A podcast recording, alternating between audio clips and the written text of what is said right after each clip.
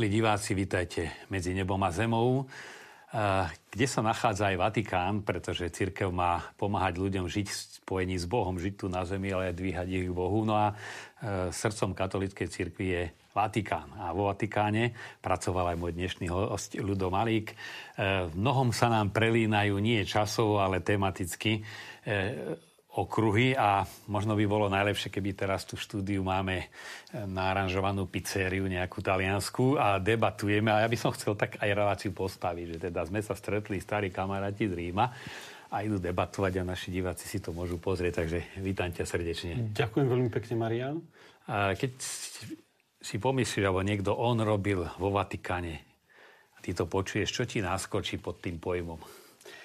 A mne prvé, v prvom momente, v prvej chvíli príde Vatikánsky rozhlas, ktorý fyzicky sa nachádza mimo územia Vatikánu, je, na, je v budove, e, ktorá sa volá Palazzo Pio. Vzdušnou čiarou od územia Vatikánu sa nachádza možno nejaký kilometr plus minus. Je to v podstate na začiatku ulice Via della Conciliazione, ktorá končí práve územím Vatikánu a námestím svätého Petra a je to územie extrateritoriálne, tak preto e, sme e, boli súčasťou Vatikánu a zároveň sme v podstate aj boli ako keby trochu mimo toho samotného územia. Takže to je asi to prvé, čo, čo mi naskočí. A druhé, e, môj prvý deň, keď som nastúpil do Vatikánskeho rozhlasu, musel som, prespával som v štvrti eur, to je veľmi okrajová, moderná okrajová štvrť Ríma. Musel som docestovať e, do centra Ríma, do Starého Ríma. Tak som išiel najprv autobusom, potom metrom, potom znovu autobusom. A v autobuse, a to je známy autobus číslo 40, a zrazu počujem po slovensky niekoho rozprávať sa. Tak zostal som prekvapený, pozerám, vidím dvoch chlapcov, tak som sa prihovoril, zistil som, že, že sú to dvaja seminaristi z Nitrianskej diecezy, ktorí išli do školy, tak sme sa dali do reči. A v podstate som rád, že som ich oslovil, lebo nakoniec dnes zistujem, že jeden z týchto študentov, ktorý medzi tým sa stal kňazom, pracuje tiež vo Vatikáne a pracuje v úrade e, pre pápežské liturgické slávnosti. Takže to je asi to, čo ma, čo ma prvé tak e, nápadne pri tom. No a potom ešte jedna, jeden, jedna scéna. Autobus číslo 40 prejde cez Tiber a potom musí prejsť, vlastne prekryžovať tú ulicu Via della Conciliazione. Keď sa autobus blíži k Tiberu, tak v istom momente je e, vidieť tú kupolu svätého Petra. Ale až keď vo chvíli, keď autobus prejde cez e, Via della Conciliazione a človek sa obzrie vľavo, tak zbadá tú celú ulicu a to nádherné námestie s bazilikou, ktoré sa otvorí. A ten prvý pohľad, keď je tam človek poprvýkrát, je často taký wow. No to je, to je jednoducho t- taký pohľad, ktorý sa asi neumrzí Takže to sú asi také tie prvé myšlienky, čo ma napadnú. Tebe ako by sa tie církevné médiá lepili na pety, pretože stále sa nejakým spôsobom v nich ocitáš. Kde sa to odštartovalo? Tvoj vzťah k církvi, tvoj vzťah k médiám, lebo tam je potrebné aj jedno, aj druhé? No, musím povedať, že, že aj v rodine ten, tá výchova k viere bola, bola intenzívna. Ehm, a tam bol taký základ tej viery, ale také skutočné mm, prebudenie, by som to tak povedal, a také oslovenie a rozhodnutie pre život viery nastal v roku 1987, vtedy som bol v 7. triede základnej školy a do Bardejova, ešte za totalitného režimu, prišli tajne pôsobiť, pracovať dvaja Salesiáni Jozef Blížinský a Vincent Macejko. Jozef Blížinský už medzi nami nie je, on bol kňaz. Vincent Macejko, ktorý v súčasnosti pôsobí v Rožňave, bol ešte ako bohoslovec, salesianský bohoslovec. A oni začali pôsobiť v meste a na okolí. A keďže som chodil ministrovať, tak cez tých ministrantov som sa nejakým spôsobom k ním dostal. A tak vlastne začala tá cesta takého objavovania viery vďaka týmto Salesianom som spoznal aj ďalších, ale spoznal som taký svet takého skutočného prežívania, osobného prežívania viery, Spoznal som eh, prístup zo strany kňazov, reholníkov, veľmi otcovský, veľmi priateľský. Nie, že by tí diecezní kňazi boli nejak vtedy, s ktorými som prišiel do kontaktu, veľmi rozdielní, ale predsa bolo to niečo iné. Môcť eh, stretnúť, nevedeli sme úplne, že sú to tajní reholníci ako siedmak. Veľa toho som, som nevedel, ale ten ich prístup k nám e, bol veľmi odlišný a postupne začali stredka, začali duchovné obnovy. E, pamätám si na moje prvé duchovné cvičenia, ktoré boli vo 8. ročníku na základnej škole e, a z hodu okolností ich viedol ďalší už dnes veľmi tiež známy kňaz Jozef Luscoň, vtedy tiež ešte v podstate salesianský seminarista, bohoslovec, ktorého ale nevedeli sme, že, že je to salesián, kňaz, ktorý tam vtedy slúžil na tých duchovných cvičeniach uh, Svete Omše. Uh, prišiel z, relatívne z veľkej diaľky, pre nás vtedy z Humeného to bolo fakt veľmi ďaleko, takže a nepoznali sme jeho skutočné meno, vedeli sme iba prezývku. Ale tak to bol, to bol taký začiatok.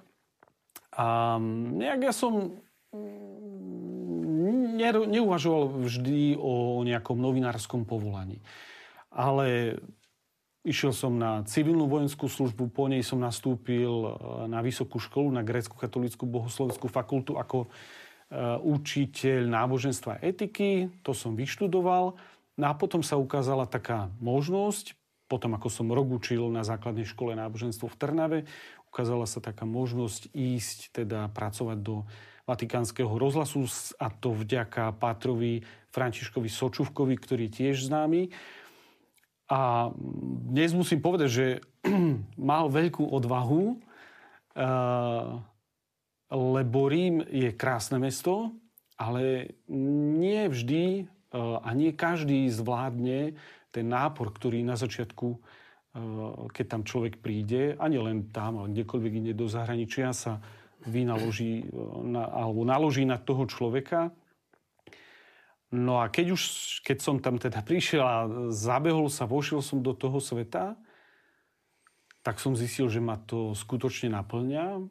Eh, z hodou okolností dostal sa mi, dostala sa mi do rúk tvoja brožúrka o katakombách. A, to bol ktoré... môj prvý preklad áno, študentský. Áno, áno, ktoré si preložil. A ja som e, vtedy, ešte v tom roku 2000, e, nebolo až tak veľa materiálov v slovenskom jazyku o Ríme, o jednotlivých miestach alebo sprievodcovia Bedekre. Eš, ešte to nebolo také ako dnes a internet bol ešte v podstate v plienkach. Úplne, no. Hej, takže mne sa dostala tá tvoja brožúrka, si hovorím, reku, wow, však tu je všetko, to je úža, úžasne vypracované. Eh, keď prídu nejakí pútnici, stačí im to dať do ruky, keď tam človek s nimi nemôže ísť. A tam je všetky základné informácie. A ja som si povedal, no to by bolo veľmi dobré, keby aj slovenskí poslucháči alebo diváci sa dozvedeli viacej o, o týchto veciach. Videl som, ako pracujú uh, talianské médiá, či už RAJ, alebo aj komerčné médiá, s týmito informáciami a koľko nových, nových, úplne nových poznatkov, nových vecí sa môžu diváci dozvedieť, tak to ma tak e, oslovilo. No a mm, to som na tom viac menej pracoval počas tých rokov, keď som tam e, tiež pracoval. Takže keď som sa vrátil na Slovensko, tak som v tom chcel pokračovať. Ty si zažil dvoch pápežov, škoda, že nie všetkých troch, ale predsa len e, terajšieho pápeža Františka zase intenzívne zažívaš cez komentovanie a teda mm-hmm. sledovanie jeho pontifikátu aj aktivít, aj toho, čo píše a hovorí. Ehm, v čase, keď ty si bol už, Jan Pavel II bol pomerne e, unavený, chorobu bolo na ňom vidieť. Áno. A čo už na tých fotkách ako si prevláda, ale my sme ho, keď sme boli tam, aspoň ja to tak vnímam, že tedy sme ho tak nevnímali ako na fotke. Mm-hmm. Že také, tá, tá vitalita, to čaro a to, tá, čo povedia lajci niekedy, že aura, ale že naozaj to z neho vyžarovalo. Bol síce už e, starší, respektíve tie zdravotné problémy už boli veľmi aj viditeľné, ale ja si myslím, že, že tá aura bola stále veľmi silná. Pamätám si na prvú audienciu u neho. Bola to audiencia, ktorá bola určená všetkým zamestnancom Vatikánskeho rozhlasu. Išli sme do Klementínskej sály v Apoštolskom paláci. Toto síce asi není Toto nie je z Klementínskej sály. Toto konkrétne e, je záber z Auly Pavla VI, kde sa mi podarilo ísť na to známe bačamáno, ako Taliani hovoria, teda to je také krátke stretnutie so Svetým Otcom. Človek mu stihne podať ruku, poboskať prsteň, pre, predstavia ho, kto vlastne je, odkiaľ prišiel. Ale my sme boli na prvom stretnutí ako zamestnanci Rádia Vatikán v roku 2001. To bolo výročie vzniku Vatikánskeho rozhlasu. Bolo to v spomínanej Klementinskej sále. A vtedy ešte išiel mm, sám a zastavoval sa pri jednotlivých ľuďoch, pri jednotlivých radoch, pozdravoval ľudí a stále to bolo, to vyžarovalo z neho to, to niečo také, také iné. No pre mňa to bolo vôbec prvé stretnutie s pápežom a toto, mm, toto stretnutie bolo druhé a mám ešte potom jedno. Z toho nemám žiaľ už žiadnu fotografiu z jednoduchého dôvodu, že že nerobili sa pri tej udalosti žiadne fotografie a to bolo v roku 2000, to bol Veľký piatok 2004 a v podstate rok pred úmrtím dostal som možnosť ísť k nemu na Veľký piatok na Svetu spoveď. Mhm. Ale to bolo, to bolo také tretie stretnutie s Jánom Pavlom II. A nemôž, nebudem síce hovoriť, e, e, že čo bolo pri Svetej spovedi, ale, ale tá prítomnosť Svetého Otca a také nejaké, nejaká, nejaká jeho vyžarovanie, jeho osobnosti tam bolo stále cítiť, aj keď to bolo náročné už, pretože on už vtedy ho, ho vždy len priviezli na vozíku. Aj e, tú spovedelnicu vlastne kvôli tomu trochu upravili aby, aby teda mohol spovedať. A podmienkou, to bolo zaujímavé podmienkou, bolo, že každý z tých desiatich ľudí, ktorí sme tam boli vtedy, e, sa má spovedať vo svojom rodnom jazyku. Takže ja som sa spovedal v slovenskom jazyku, rozumel všetkému a odpovedal tiež viac menej v slovenčine. Hm. Takže to, boli, to bolo také, tretie také asi najsilnejšie, veľmi osobné, aj zácne stretnutie. No. Mne sa zdá, že aj nielen on ako taký, ale to, keď zoberieme odbočím školu a triedy jednotlivé, ja neviem, štvrtá ABCD, že aj tá trieda má nejaké vyžarovanie, hoci tie budovy sú rovnaké, že ten Vatikán, ako taký celá tá klíma na námestí, že bola budovy sú rovnaké, ale za toho Jana Pavla, čo si iným to bol ten priestor naplnený a za Benedikta za iným a za Františka iný, že ten esprit ako by bol, možno je to len v našom vnímaní a možno je to čosi hĺbšie. Asi, asi niečo na tom e, bude. Zaujímavé z môjho pohľadu, bol som tam 6 rokov a či už ako redaktor alebo ako súkromná osoba, chodil som často na verejné stretnutia, verejné sveté omše, audiencie, rôzne typy udalostí. A, a nikdy, sa mi, nikdy mi to nepripadalo všetné. Vždy tam bolo niečo, niečo nové, niečo iné. A keď som už sa blížil koniec vlastne toho, tej mojej práce tam, tak pamätám si asi mesiac pred, pred môjim odchodom, išiel som večer okolo tej 7. 8. na to námestie a sadol som si na schodíky kolonády a len tak som tu pozoroval ten rúch, tie fontány a tak ďalej. To všetko okolo. A ten Vatikán má, má, niečo, má niečo také, aj tá architektúra na človeka takým spôsobom vplýva, ale zároveň si to vyžaduje od človeka, aby keď tam začne pracovať a žiť, aby nezostal uzatvorený len v tom svojom nejakom malom prostredí, len v tom, kde e, bývam, cesta do práce a tou kanceláriou. E, človek, keď už má tú možnosť, mal by chodiť hlavne s otvorenou mysľou, podľa mňa, a pozerať sa okolo seba dostatočne dobre a môže ho to veľmi posunúť v mnohých oblastiach, aj v duchovnom, ale aj v takom ľudskom. Ale aj stratiť vieru, nie?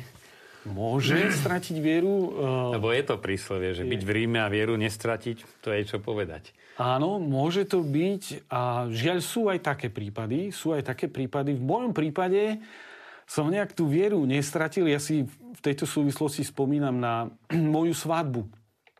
Keď uh, večer pred uh, sobášom k mojim svokrovcom prišiel jeden z hostí a bol to ich rodinný priateľ, e, český salesian e, Páter Kopic. Celý život prežil v Tyrolsku a v Nemecku.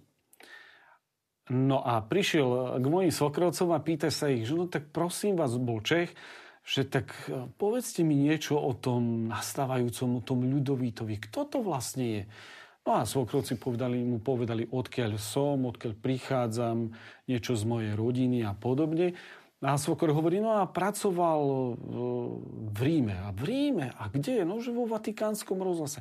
Vo Vatikánskom rozhlase? A ako dlho tam bol? No, že 6 rokov. 6 let? Tak dlouho? A on nestratil víru?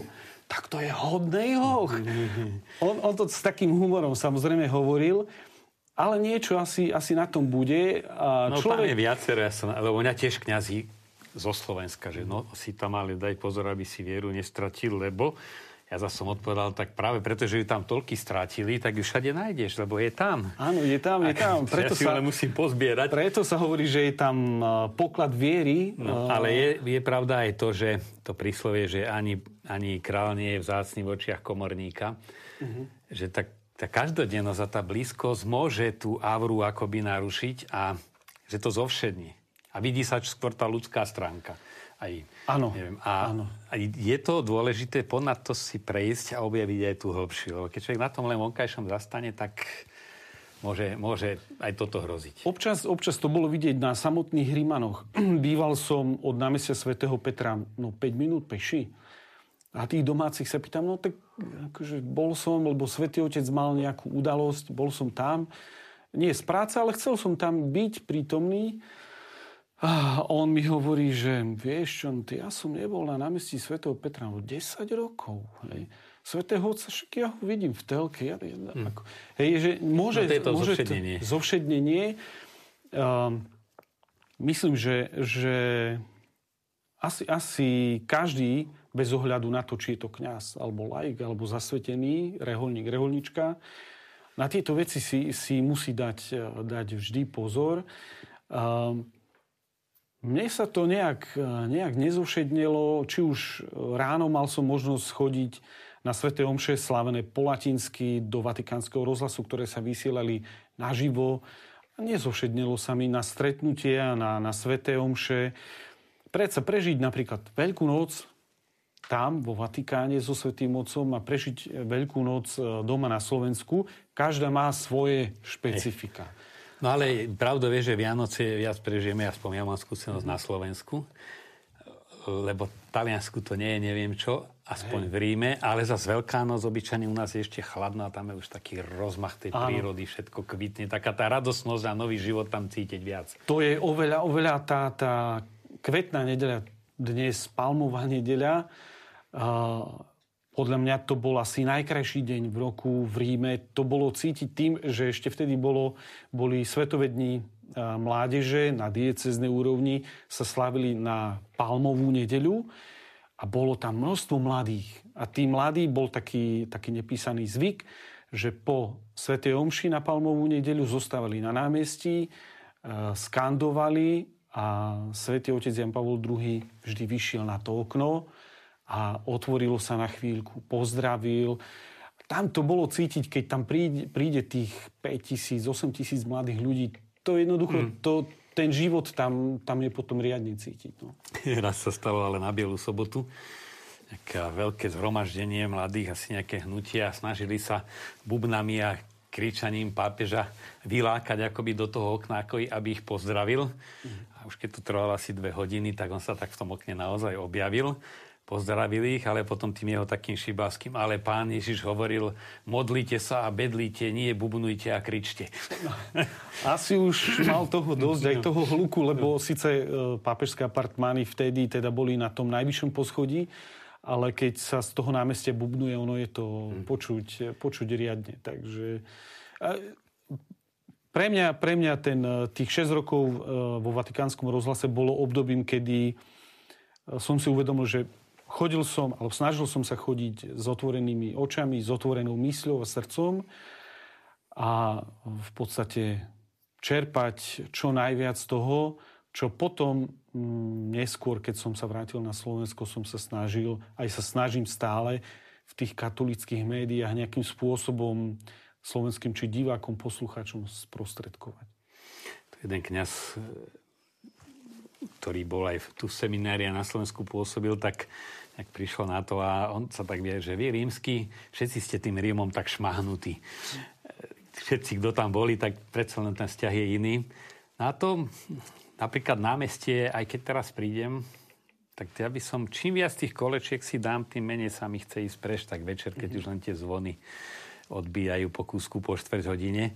Alebo raz sa to bolo už koncom pobytu Simona Labadiova, ktorú možno poznáš, e, vydala v múzeách, teda o múzeách veľmi zácnú knihu. Tak len jednoduchá vec, že pozri sa na tú oblohu. A opísala tú modrú, mm-hmm. ktorá, ako hovorí, keď pozeráš do hĺbky a ťa to strháva, tak toto ťa strháva hore. No a od tej chvíle, keď som sa do tej oblohy zadíval, ja si všímam rímskú oblohu a ako by bola iná než inde. Možno, možno je, je trošku iná. Ja zase to mám asi tak, že Teraz e, žiaľ kvôli covidu dva roky sa mi nepodarilo byť v Ríme. Ale pamätám si na, vždy na ten, e, ten pocit, keď vystúpim z lietadla, či už na jednom alebo na druhom rímskom letisku, výjdem z lietadla, či už do haly, alebo teda ocitnem sa vonku, nadýchnem sa, si poviem, a som v Ríme. Jednoducho ten vzduch Hej. pre mňa je tak špecifický, Eh, či už je to zima, alebo je to leto. Leto ešte viac, keď je skutočne horúce leto, ešte len to lietadlo pristalo, ale ešte len rolovalo ku eh, hale. Už bolo cítiť tú, to, ako praží to slnko, tú, tá horúčava hey, obrovská. Ale to jednoducho, keď sa nadýchnem toho rímskeho smogu a poviem si, som doma. To je, to je jednoducho tak, taký pocit, ktorý ktorý sa vo mne tak, tak vyvoláva. Ej, tak e, jednoducho e, ten Rím mm, je miesto, ktoré, ktoré je pre mnohých také, také, tak silné, že, že nedá sa na to zabudnúť. No. A čo papež Benedikt? A nielen preto sa pýtam, že mám, máš tu pekné fotky aj s Benediktom a dokonca v slovenskej sekcii, Áno, v slovenskej, slovenskej redakcii. redakcii. No Benedikt a, pre mňa bol, bol svetým otcom, ktorý, ktorého príhovory neboli vždy úplne jednoduché na preklad, ale na to, že on so svojím vzdelaním a so svojím e, širokým poznaním od filozofie po teológiu, e, nielen súčasnú, ale aj e, z minulosti, dokázal v podstate zložité veci, zložité pravdy hovoriť zrozumiteľným spôsobom. Aj na fotografiách, ktoré tu, tu mám a bol vo Vatikánskom rozhlase e, tiež v deň, e, kedy sme oslavovali e, založenie rádia. Toto je slovenská česká redakcia vtedy spoločne v slovenskej redakcii.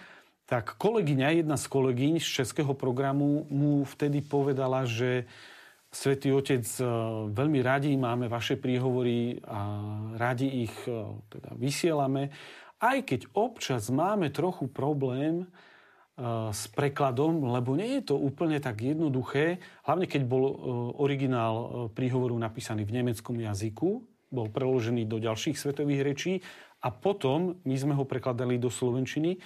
Tak nebolo to vždy úplne jednoduché. A tam sa odohrala taká chvíľková, ale veľmi milá udalosť.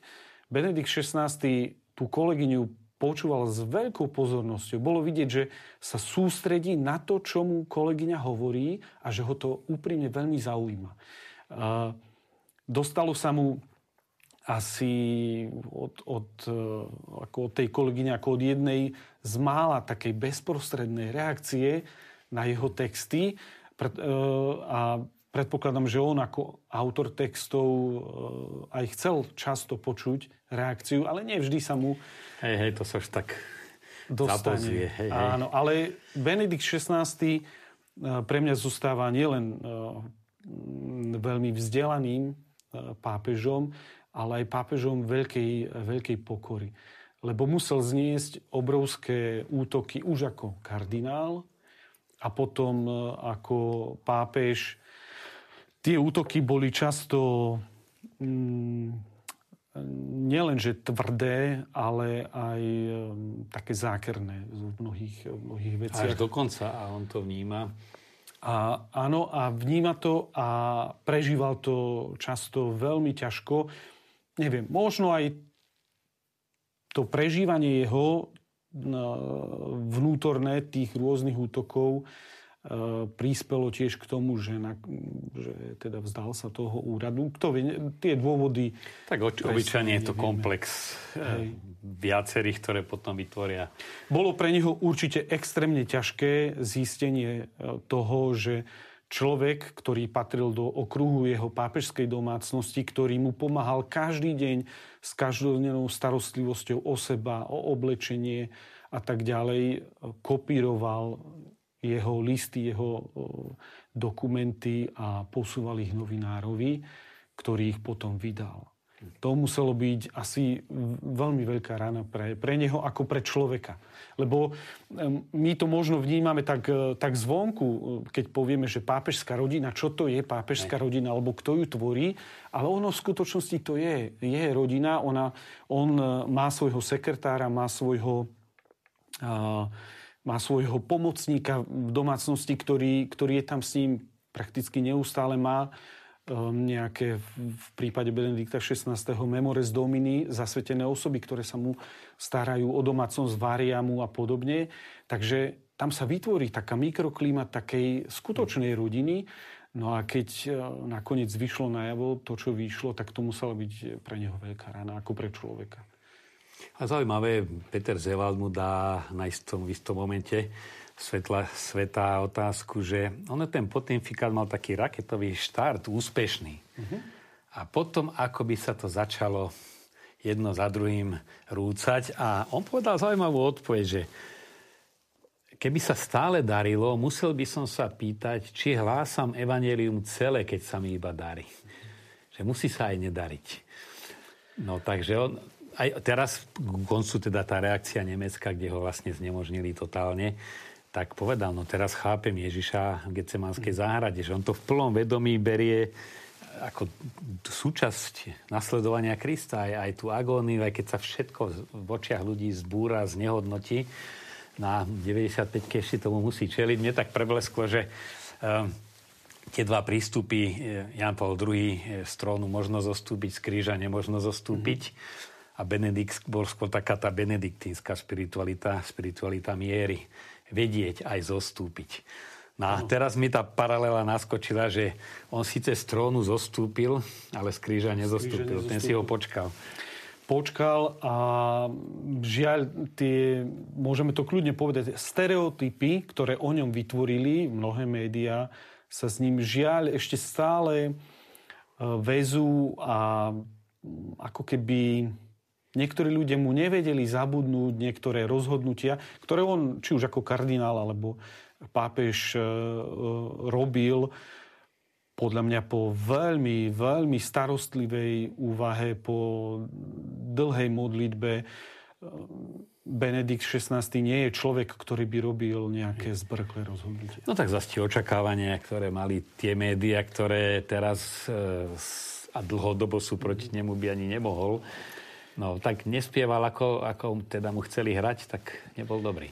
To je tiež, tiež ďalšia vec. Ja som počas toho, tej práce vo Vatikáne si uvedomil, že, že Svetý Otec, tento Jan Pavol II, potom Benedikt XVI a tento František už v mnohom, v mnohom z toho takého pápežského ako trónu, ako keby. Oni už zošli medzi ľudí. Oni žili a žijú medzi ľuďmi.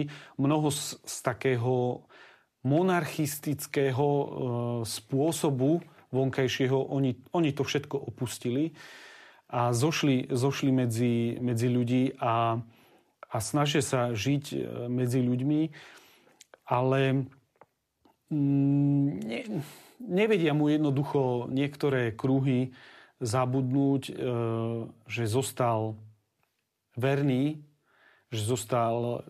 A neviem si predstaviť ani e, akéhokoľvek iného pápeža na ich mieste, že by e, boli neverní niektorým, aspoň niektorým člán, základným článkom dogmám katolickej viery. Oni očakávania, média vytvoria bublinu, Hej. nejaké očakávania, tie vzbudia aj u čitateľov, u poslucháčov, u divákov a čakajú, že, že sa to zmení zo dňa na deň, alebo, alebo že Svetý Otec pôjde proti úplným základom hej, katolíckej viery. To, to, to, neviem, je, je to ako keby úmyselné vytváranie bubliny a vytváranie tým pádom tlaku na... No na... úmyselné musí byť, lebo kapela nehrá bez nôd a bez dirigenta a keď to nesie určité črty a rukopis mm-hmm. a cez už 10 ročia, to bol aj druhý vatikánsky koncil, kde tá mediálna bublina bola, že sa biskupy z celého sveta stretli, aby zrušili celý bát, povolili antikoncepcie, ešte pár drobností. A také boli aj očakávania. Žiaľ, všetko to krásne, čo tam kryštalizovalo, mnohí vôbec nevedia. Áno, áno. E, Benedikt XVI práve o tom často hovoril, že jedna realita bol, bol mediálny, druhý vatikánsky koncil a druhá realita bolo to, čo, o čom skutočne tí, tí koncilovi otcovia hovorili. Ja si viem veľmi živo predstaviť, e, keď prišiel pápež Pavol VI e, s encyklikou o ochrane života, že keďže boli vzbudené mediálne očakávania, že príde k povoleniu antikoncepcie, on zrazu vydal encykliku, ktorá hovorí niečo úplne iné. To muselo, to muselo, to vyvolávalo jednoducho aj v tých katolických kruhoch e, také pnutia, ale Svetý Otec v tejto základnej veci neustúpil. A neustúpili ani jeho, jeho nástupcovia.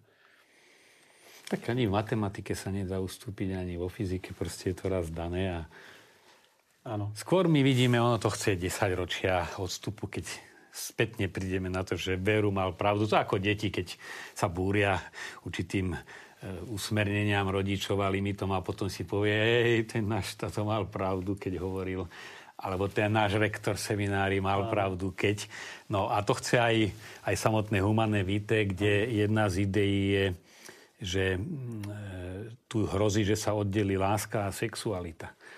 A človek nebude neschopný sexuality, ale bude neschopný lásky. No a až musia prejsť 10 ročia, keď sa to zrazu potvrdzuje uh-huh. a e, ešte prejde nejaké jedno, dve a budeme hľadať to, čo vlastne už tam dávno odznelo. Tak. Ja budem v tejto súvislosti osobný. Som ženatý 13 rokov, máme 4 deti a musím povedať, že tá encyklika Humane Vitae má úplne pravdu. Jednoducho e, nejde oddeliť e, lásku od sexuálneho e, života, od, od tak ako to mnohí aj dnes stále, ako keby sa to neustále vracalo, Hej. ten istý diskurs.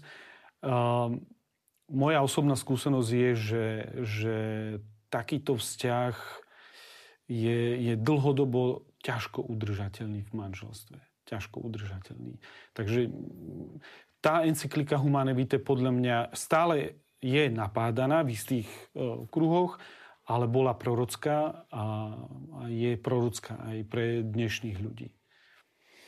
A to celkovo vidím aj dokumenty a Jana Pavla, keď o ňom hovoríme, že určité veci, keď to napísal, sme ich ešte nechápali a so stupom času, keď už sa tá situácia vyvíja a sa pozrieme, veď on tu už vtedy tak jasne hovoril. Áno, to isté sa týka napríklad aj e, vojen alebo ozbrojených konfliktov vo všeobecnosti.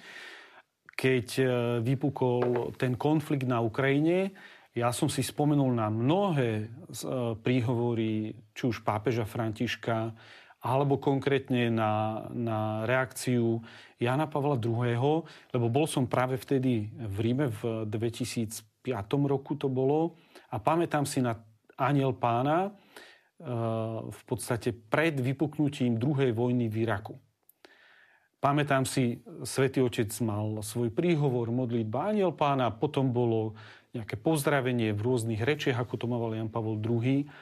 A potom reagoval na tú možnosť, že môže vypuknúť vojna v Iraku. On urobil všetko preto, ako predstaviteľi Vatikánu, aby jej zabránil, poslal svojho apoštolského alebo pápežského delegáta do Washingtonu k prezidentovi Bushovi, poslal svojho zastupcu do Iraku k Sadamovi Husajnovi, snažil sa tých ľudí nejakým spôsobom presvedčiť, aby nezačala vojna. No a pritom aniel pána už, už sedel na tom vozíku, zdvihol ruku a povedal, a v tým mladíkom ktorí nezažili vojnu. Ja som vojnu zažil a vďaka Bohu som ju prežil. A ja viem, čo to je a viem, čo to, aké nešťastie to pri, prináša. A im hovorím, nesmiete začať tú vojnu. Vojna sa začala, trvala 10 rokov, priniesla také nešťastie, o ktorom, e, ktoré, z ktorého sa bude Irak spamätávať ešte x ďalších rokov. A potom napríklad aj pápež František, keď hovoril prednedávnom, spomínal jadrové zbranie. A si hovorím, vyzýval k tomu, aby sa pristúpilo, aby sa hľadala cesta, ako sa ich zbaviť, ako ich nemať viac vo výzbroji. A si hovorím, reku, čo ten svätý Otec hovorí? No a potom, keď sa to e, na Ukrajine žiaľ stalo, ten konflikt a začal aj ten, dis, e, ten diskurs ohľadom e, možného, nemožného použitia mm, atomových zbraní, tak som si spomenul práve na tie slova. Si hovorím, no František má pravdu. Má úplnú pravdu a hovorí dnes zbranie, ktoré sa predávajú výrobcami zbraní, a to je jedno na ktorej strane, Všetci ich predávajú cez druhé, cez tretie, cez štvrté krajiny, ale predávajú. Je jednoducho nemorálne predávať tie zbranie a bohatnúť na to. A tu treba zvorazniť práve, čo sa z médií vytráca, že e, pápež hovorí tie isté argumenty stále, pretože on tým vyjadrením nechce jednu stranu e, schváliť, druhú poprieť, ale proste to je jeho stabilná, stabilné varovania a nemôže byť mier na svete, kým tu bude potrat. Napríklad táto Napríklad. súvislosť. Nemôže byť mier na svete, kým sa vyrábajú zbranie, ktoré sú určité na zabíjanie. No, takže to, to zaznieva stále, no žiaľ, potom my si to všimneme len v určitom konkrétnom kontexte, ale to treba zdôrazniť, že naozaj to je hlas lebo on je nad vecou a on sa musí zastať tých, ktorí trpia či na jednej alebo na druhej strane. Tak. Áno, on, on sa zastáva uh, všetkých ľudí, lebo ľudia trpia na oboch stranách, nielen uh, na jednej alebo na, na druhej. On, tento konkrétne svätý otec František je pápežom, ktorý takisto ako jeho predchodcovia, ale on dáva dôraz veľmi na to vo svojom pontifikáte stáť na strane chudobných, slabých, vylúčených od prvých chvíľ, kedy bol zvolený, neustále o tom hovorí a neustále sa to snaží pripomínať tým mocným, tým bohatým a snaží sa to aj, aj návonok konkrétnymi skutkami prejaviť, keď, keď je to len trochu možné. Ja na záver ešte som si tak všimol, ale to je jedna krásna sada známok. Áno, je to uh, z Vatikánskej pošty. Vatikánska pošta každoročne vydáva množstvo známok.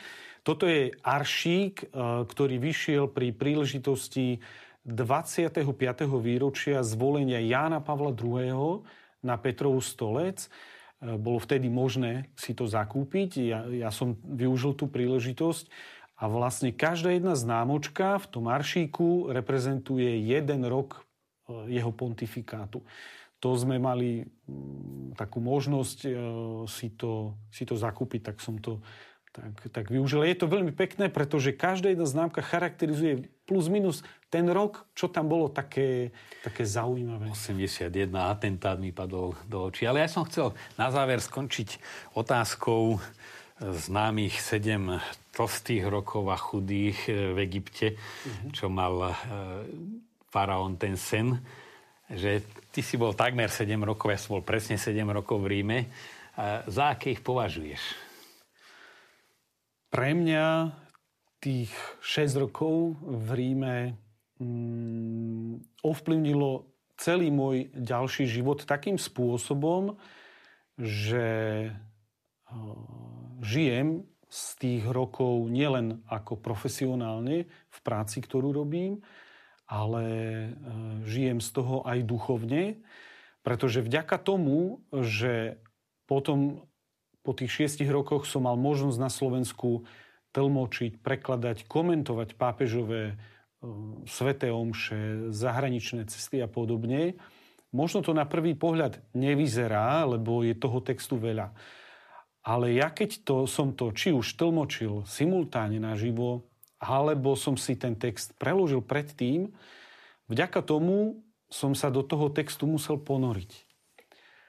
A je zaujímavé, že vypestoval som si nejaký taký, e, taký zvyk, že keď ten e, text, aj keď ho prekladám naživo, simultánne, alebo čítam už preložený, dokážem ho čítať mm, s takým vnútorným e, porozumením a tu ma zachytí myšlienka, tu ma zachytí veta a stále ma to veľmi, veľmi obohacuje. Nezovšednilo mi to stále je to niečo, čo mi pripomenie, aha, tu si, tu si mohol doma byť trošku iný, tu ti to Svetý Otec ako pripomína, že by si mal ako otec byť trošku iný a tu zase, čo ja viem, v, tvo, v tvojom profesionálnom e, živote by si mal to urobiť nejako inak alebo lepšie.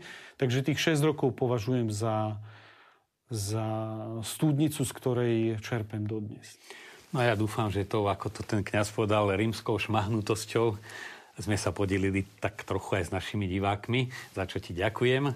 Ďakujem aj za pozvanie. Nech z toho čerpame čím dlhšie.